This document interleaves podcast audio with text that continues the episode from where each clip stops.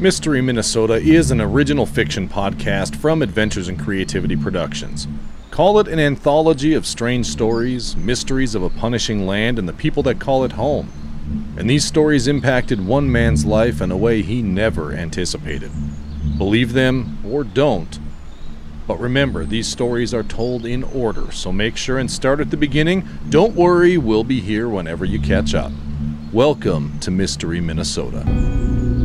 Being in the moment with someone as they share such a personal, painful story of their life with you, well, I guess you can't help but feel the weight of it settling in. I mean, think about what's really happening in that moment. It's not just make believe, not just another tall tale being told over some beers on a Friday night. This isn't the same as boasting about the huge walleyes you were catching last summer up on Rainy Lake or that buck you shot 15 years ago that started out as a 165 pound basket rack six point and over the years has now grown to a huge six that tipped the scales at nearly 250 pounds. No, those kinds of stories are pretty common, but the type of story that Roger was sharing with me and that I'm now sharing with you, well, that's something entirely different. It's a person ripping themselves open, exposing their innermost pain and their darkest demons, and then welcoming you in to feel that pain. You know, maybe it's not even that they welcomed you in. Maybe it's more that the pain and darkness has been buried so deep and for so long that when they finally dredge it up and share it, it lashes out and drags you down to the depths of anguish to keep it company. They say misery loves company, is the same true of the pain and darkness inside of us?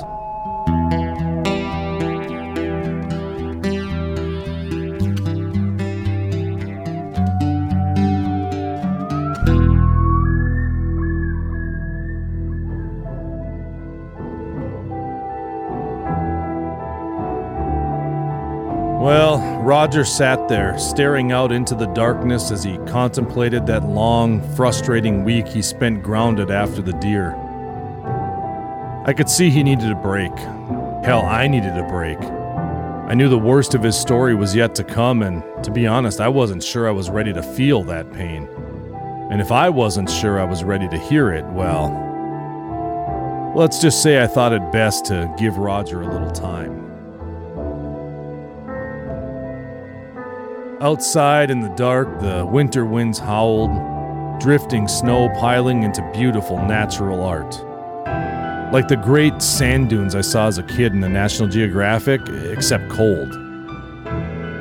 The cold certainly kept most from noticing because we're in a rush to get warm, but those temporary sculpture displays that Mother Nature was sharing with us had a beauty all their own, and I always stopped to look even if it meant looking just before destroying it as I pushed that icy sculpture off my car so I could start it and let it warm up before making the drive home for the night. Before leaving, I told Roger I'd swing by again sometime in the next few days, depending on how much snow we got overnight and how the weather held up, so. Got in the car and headed home. That drive was a long, quiet one. I didn't even turn the radio on as I drove. All there was was the wind and blowing snow, so I took it slow on the highway. Nothing but the crunch of tires on the frozen snow, the steady thrum of the heater on high attempting to ward off the frigid air, and those dark, painful thoughts keeping me company. You know, when my brother and I were, oh, I suppose late teens it would have been, we had taken a weekend trip up the North Shore. See, there was this little spot we had heard about where you could pull off on the side of the road, hike along this tiny little trail until you came to the river. It was incredible, really. You come out of the claustrophobic canopy of green from the summer forest, it, it was just thick and threatened to suffocate you, and suddenly, there in front of you, the river opened up like a giant oasis, right there, right in front of you. Now, as you stepped to the edge of that clearing, in front of you the river cascaded down a waterfall with about a 30 foot drop before it ended in a large pool just mere steps in front of you as you cleared the woods. Now, if you follow the trail, it would bring you up on top of the waterfall where you could sit at the edge and let the water pull you over and down into the deep pool below. I know, probably not the smartest thing, but enough people had been doing it for enough years that we were relatively certain it was safe of any rock outcroppings or anything that could cause us any real problems. I've got to tell you, it's it's really something. Feeling yourself be pulled over the edge, falling, but unable to see a thing because you're essentially underwater the whole time as you're pulled down by this waterfall. And then suddenly, wham! You hit the pool below, and the force of that waterfall pushes you deep under the surface. That's when the panic sets in, and that's when you swim. You swim with all you've got to get out from under that falling water as it drives you down deeper and deeper into that pool. All you can think of is getting up to the surface and to the air. Now, as exhilarating as that was, things got even wilder when you'd scale back up the trail to the edge of the waterfall, but instead of sitting down and falling over the falls, you could carefully cross the river where a giant cliff face loomed over the waterfall and that deep pool below. You know, thinking about it now, I, I don't really remember if this spot had a specific name. We like to call it the Devil's Kettle, but I, I don't think that was the real name. Anyways, that taller cliff, it was a full 75 foot drop to the pool below. The type of distance that requires you to wear some sort of shoes in order to jump because after falling 75 feet, when your bare feet hit the water, well, that slap did a little more than sting. Now, th- this was not a cliff made for actual diving. This was a feet first only operation. You did not want to risk a belly flop here, and if you think about it, a head first dive, if not perfect, could result in a broken neck from the force of the impact, and not to mention the instant pain in your face as it became the first thing to make contact with water. Water that, at that height, feels like concrete when you hit it. But it was the kind of thing a couple teenage, adrenaline seeking boys loved. So we spent the weekend swimming and jumping, laughing, and enjoying the fun un- until it wasn't fun anymore. You see, as always happens, my brother had gotten a bit too cocky after we had both jumped the cliffs and waterfalls for a full day and a half, so he decided to jump the big cliff face while doing a spinning cannonball. I don't know what he was thinking. I had just jumped and was just swimming back to the trail and climbing out of the river when I turned to watch him leap off the cliff and begin spinning. My heart sank. I'll never forget the sound of the flesh of his back hitting that water. Such a sick slap that I could have sworn the sound of something tearing happened at the same time.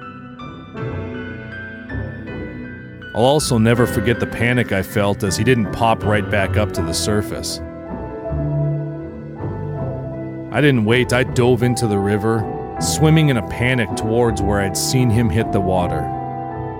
My mind raced, anger at his stupidity, terror at the thought he'd just killed himself for a stupid stunt.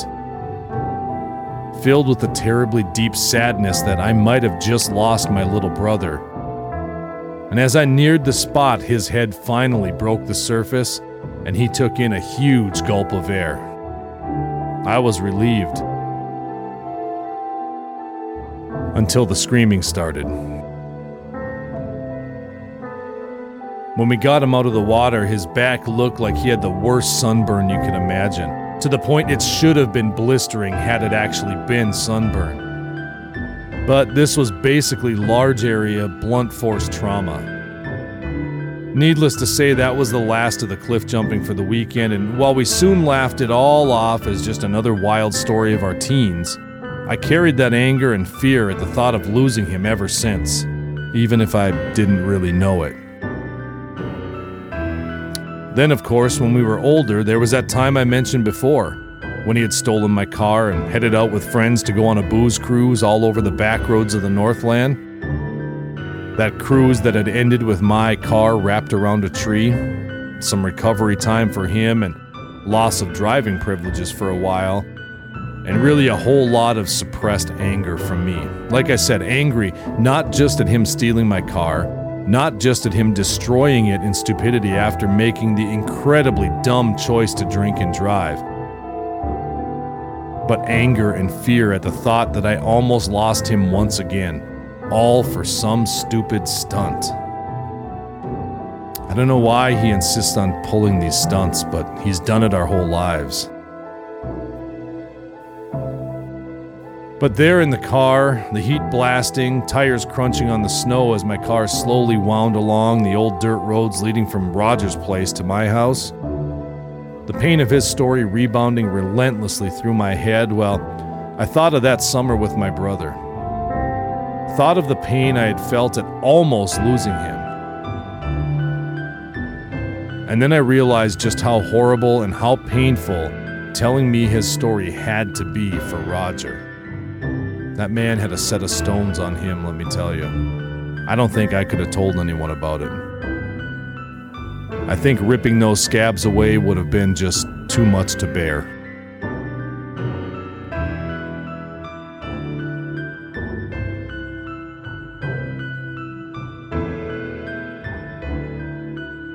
It's kind of funny, isn't it? The way that our minds do things to fill in the blanks for us letting us remember or forget whatever we need to so that our daily operation stays as smooth and simple as possible. You know, I bet I hadn't thought of that cliff jumping incident up the North Shore that summer in nearly 20 years. I rarely thought of the car accident incident, like I mentioned, and though that did pop up a little here and there because it was more recent than the cliff jumping, but still, my brain had buried those memories, paved over them to keep it from becoming a major pothole for me to get stuck in. I guess in many ways it's a blessing sometimes. Losing a brother, especially in a tragic situation, is, well, there are no words. I, I, I can't imagine what Roger went through. And here was Roger now, basically tearing all of that long paved over memory, ripping open the scars and scabs just to tell me about Jimmy. All because I was curious about my search for Mystery Minnesota. Maybe my brother was right. I should have just let all of this go, but like I said before, it was it was too late, and I think I knew that. I wasn't in control of this chase anymore and Nothing I could do could stop it. I guess you could say that train was rolling and there was no way to stop it from hitting the end of those tracks and wrecking in glorious fashion. I think about what Roger was going through and how painful ripping open those scars had to be, uh, about how painful this extremely difficult part of his life that no doubt was a major pothole that threatened to consume him every day, how difficult that had to be to navigate every day of his life. And then to simply just rip it open on a whim. Honestly, I didn't know if I should feel honored that he chose to share all this with me or horrified at the darkness and pain that I could feel wrapping its slimy, clawed tendrils around me as his story unfolded. Worse, as tragic as all this was, as far as I could see, his story seemed to have nothing to do with helping me find Mystery Minnesota. I mean, sure, it was a mystery what this creature was and what happened, and I remember thinking in that moment there at his table that I hoped I'd find out what this creature was because at least that might give me a little more insight into my search. Man, that's a sick way of thinking but you get lost in the chase and can't help yourself. I turned that thought over and over in my mind. What did Roger Pittsey's story have to do with Mystery Minnesota? Why did Ben tell me to come talk to him? There had to be some sort of connection, though I suppose. I suppose looking back, it's no wonder my brother teased and tormented me relentlessly about it after I told him what I knew so far of Roger's story.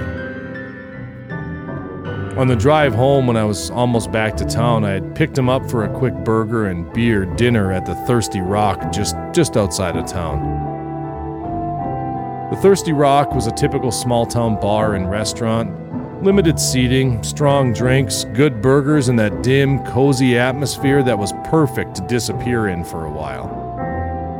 The perfect place to see what he thought of all of this. I was hoping, I don't know, I, guess I was hoping maybe he'd see some connection in it that I was missing. Instead, he listened to everything I had to say, and after a long pause, as he took a big pull of his beer, he looked me dead in the eye, opened his mouth, and belched a stinky bacon cheeseburger beer blast right in my face before laughing for a solid five minutes. I guess I deserved it. Sure, he believed me about Roger's pain and sadness at the loss of his brother. He didn't doubt it was difficult to talk about. But he also made it clear that if I thought there was any connection to this stupid mystery Minnesota and this. what, this disappearing monster that killed little Jimmy Pitsy? Hell, if I thought there was any such thing as a disappearing monster at all, well, then maybe I needed to. How did he put it? Uh, get myself a room at the fifth floor resort over on Hospital Street. Maybe he was right. Maybe this was all just another trick of the mind that has allowed Roger to heal and move on with his life. Maybe there was no monster at all. I guess I need to hear the rest of Roger's story first, but Dropping my more than a little drunk brother off at his place, I drove the last few miles home, lost in thought once again. So lost in thought, actually, that it took me a while to recognize the slight smell of peppermint that seemed to be drifting on and off through the heater vents of my car.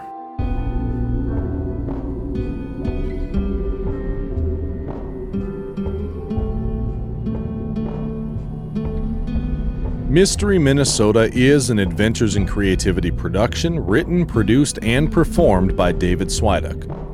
You can find out more about the show and all of the others at AICpod.com.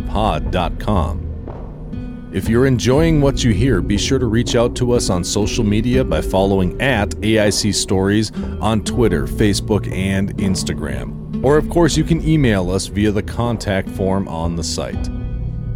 If you want to support the show and help more people discover and uncover the mysteries we're exploring, you can leave us a review or, most importantly, share Mystery Minnesota with your friends. Look, no matter where you hang out, be it Facebook, Twitter, Reddit, or Instagram, word of mouth is still the best thing you can do to help support life here in Mystery Minnesota. So don't be shy, let people know what's up.